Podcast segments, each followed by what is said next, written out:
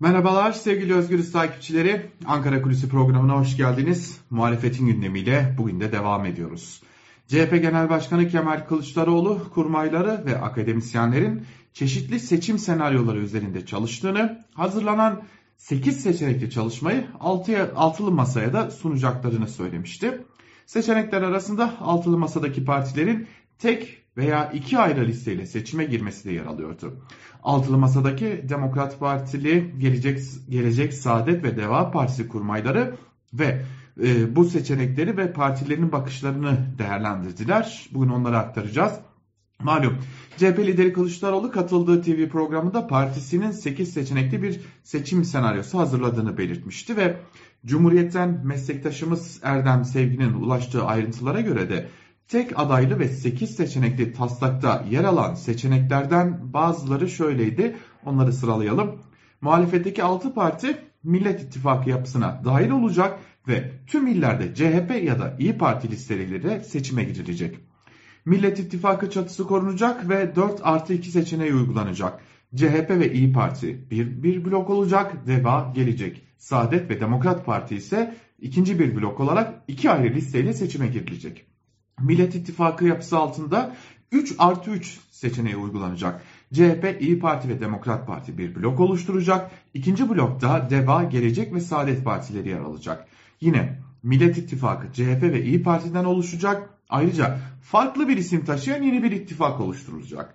Muhalefetteki partilerin illerdeki oy durumları göz önüne alınarak da karşılıklı çekilme sistemi uygulanacak.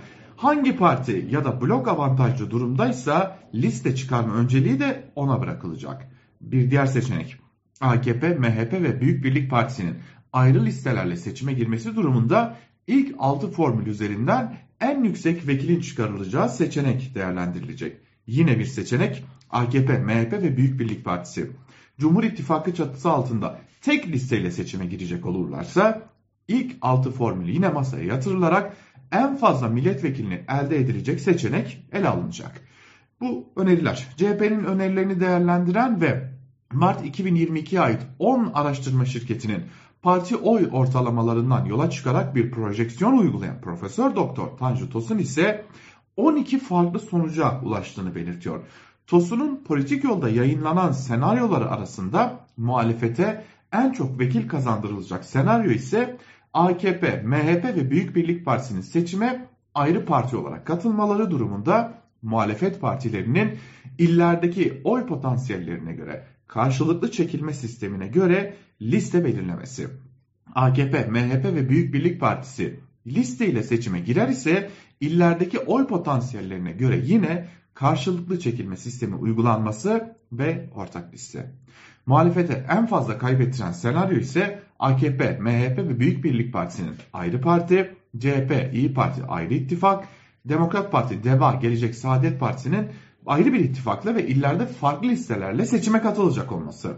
Şimdi bu çalışmayı da değerlendirdi Profesör Doktor Tosun. En fazla vekil kazandıran senaryonun benzerinin 31 Mart 2019'daki yerel seçimlerde denendiğini ve başarılı olduğunu da belirtti. Tosun'a göre senaryoların başarıya ulaşması için tüm seçim bölgeleri için kamuoyu araştırmaları yapılmasının ve sosyolojisinin iyi belirlenmesi önemli. Yine TOS'un belirlenen sistem sistemin çalışması ve muhalefetin iktidardan daha fazla vekil elde etmesi için ortak listenin tamamı seçim bölgesinde güçlü olan partiden oluşmalı veya seçilebilecek sıralarda bu adaylar yer almalı diyor. 6 muhalefet partisi arasında yeni kurulan ve ilk seçimler seçimlerine girecek olan partilerin yer aldığını da hatırlatan Tosun, partiler için amblemlerin pusulada görünmesinin önemli olduğunu da hiç yok saymıyor.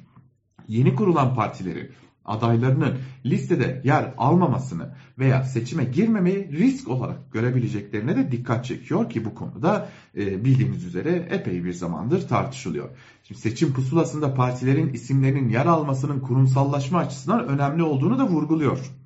Yereldeki parti teşkilatlarının kendi adaylarını veya partilerini listede gördüklerinde daha fazla motive olacaklarını da belirten Tosun pazarlık ve mütabakat vurgusu da yapıyor. Şimdi e, Profesör Doktor Tanju Tosun'un sözlerinden aktaralım. O partinin güçsüz olduğu çevrede en güçlü parti aday çıkaracağı için kendileri aday gösteremez ise niye siyaset yapıyoruz diye bir soru işareti oluşabilir. Seçmen ise biz başka bir partiden ayrıldık, yeni kurulan bu partilere yöneldik. Bu partilere oy veremeyeceksek, partinin liste çıkarması söz konusu olmayacaksa o zaman bizim burada ne işimiz var diyebilir noktasına da dikkat çekiyor. Ama son tahlilde siyaset biraz da pragmatizm ya da sadakat üzerinden işlemeli. İdeolojik sadakat bu tür ittifaklarda kazan kazan formülüne yatkın değil. Küçük partiler çok iyi pazarlıklar yapmak suretiyle o listelerde yine yer bulabilirler. Zira seçimin kazanılması halinde hükümette yer alma motivasyonu önemli bir aktör olacaktır. Bu senaryolardan biri kabul görür ve süreç başlar ise bundan sonrası kıran kırana bir pazarlık halinde ilerleyecek. Bu pazarlığın ittifak seçime gitmeden önce başarılı olabilmesi için mütabakatla sonuçlandırılması önemli diyor Profesör Doktor Tanju Tosun. Peki partiler ne diyor? CHP'nin başarıya en yakın senaryosu olan karşılıklı çekilme ve ortak liste ihtimalini değerlendiren e, Gelecek, Saadet, Deva ve Demokrat Parti kurmayları kendi partilerinin de çalışmalar yaptığını açık bir şekilde belirtiyorlar. Kurmaylardan bazıları görüş belirtmek için erken olduğunu söylerken bazı isimler ise Tosun'un işaret ettiği pusulada yer alma ve mütabakat konusuna da özellikle vurgu yapıyor.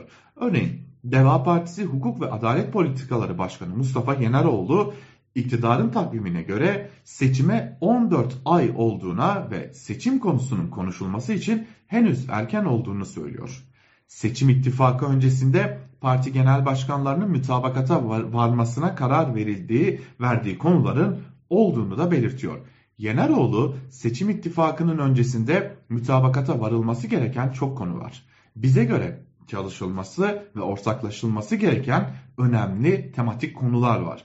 Önemli olan güçlendirilmiş parlamenter sisteme geçiş sürecinde ülkeyi birlikte yönetme iradesinin güçlü olarak vurgulanması. Bu sürecin diğer başlıkları da elbette Cumhurbaşkanı ortak adayının belirlenmesi ve meclis seçimleriyle ilgili stratejinin çalışılmasıdır diyor.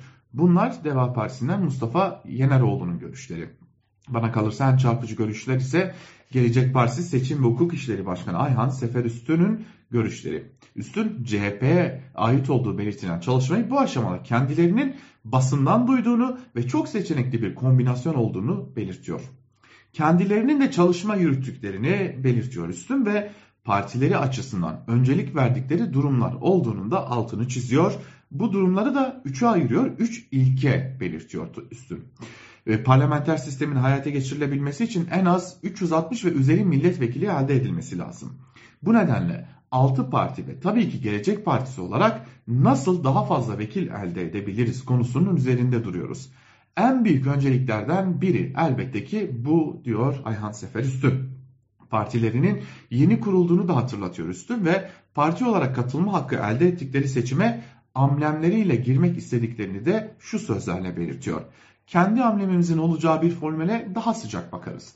Çünkü biz her parti gibi bizim partimiz de iddialıdır. Her parti seçimlerde oy pusulasında kendi ambleminin olmasını ister. İktidarın hazine ve hazine yardımı aldığını ve seçim döneminde bu yardımların ikiye katlandığını e, hatırlatıyor Ayhan Seferüstün ve kendileri için seçimlere katılmanın bir de bu hazine yardımları meselesinden dolayı önemli olduğunu da e, gizlemiyor ve şunları kaydediyor. Partimiz fedakar insanlar ile kuruldu. %3'ü geçince hazine yardımı alıyorsunuz. Ama seçime girmezseniz %30 bile alsanız hazine yardımı alamazsınız.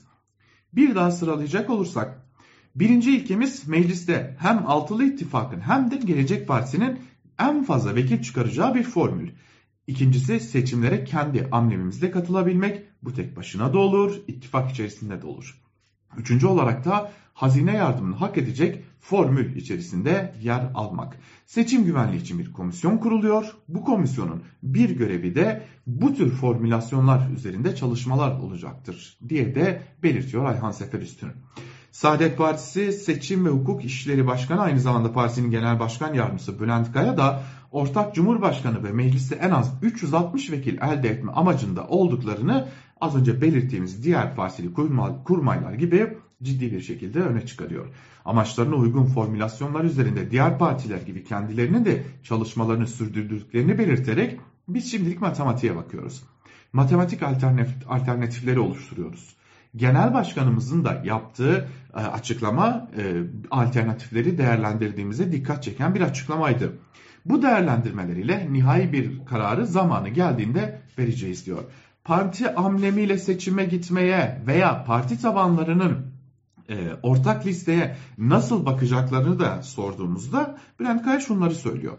Uygulanan 50 artı 1 iki kutuplu e, siyasi bir yapı doğuruyor ve bu bizim siyaseten tercih ettiğimiz bir şey değil.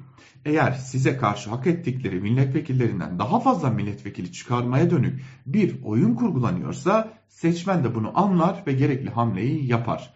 Bunlar bugünün konusu değil, seçime kadar her parti kendi oy oranını artırmayla ilgili bir çaba içerisine girer. Seçim döneminde de hangi formül neyi getirir ise ona göre bir çalışma yaparız. Çünkü biz hangi yasayla seçime gideceğiz bu bile belli değil aslında. Zihnen tüm senaryolara çalışıyoruz. Bu süreçte de kendi amblemimiz ile, kendi tabanımız ile buluşmaya devam edeceğiz diyor. Bu konuya dair en kısa yanıtı veren isim ise Demokrat Parti Genel Başkan Yardımcısı Bülent Şahin Alp oldu. Kendisiyle görüştüğümde bu konuya dair ağzımızdan yorum alamazsınız. E, senaryolar için her parti kendi çalışmasını yürütüyor.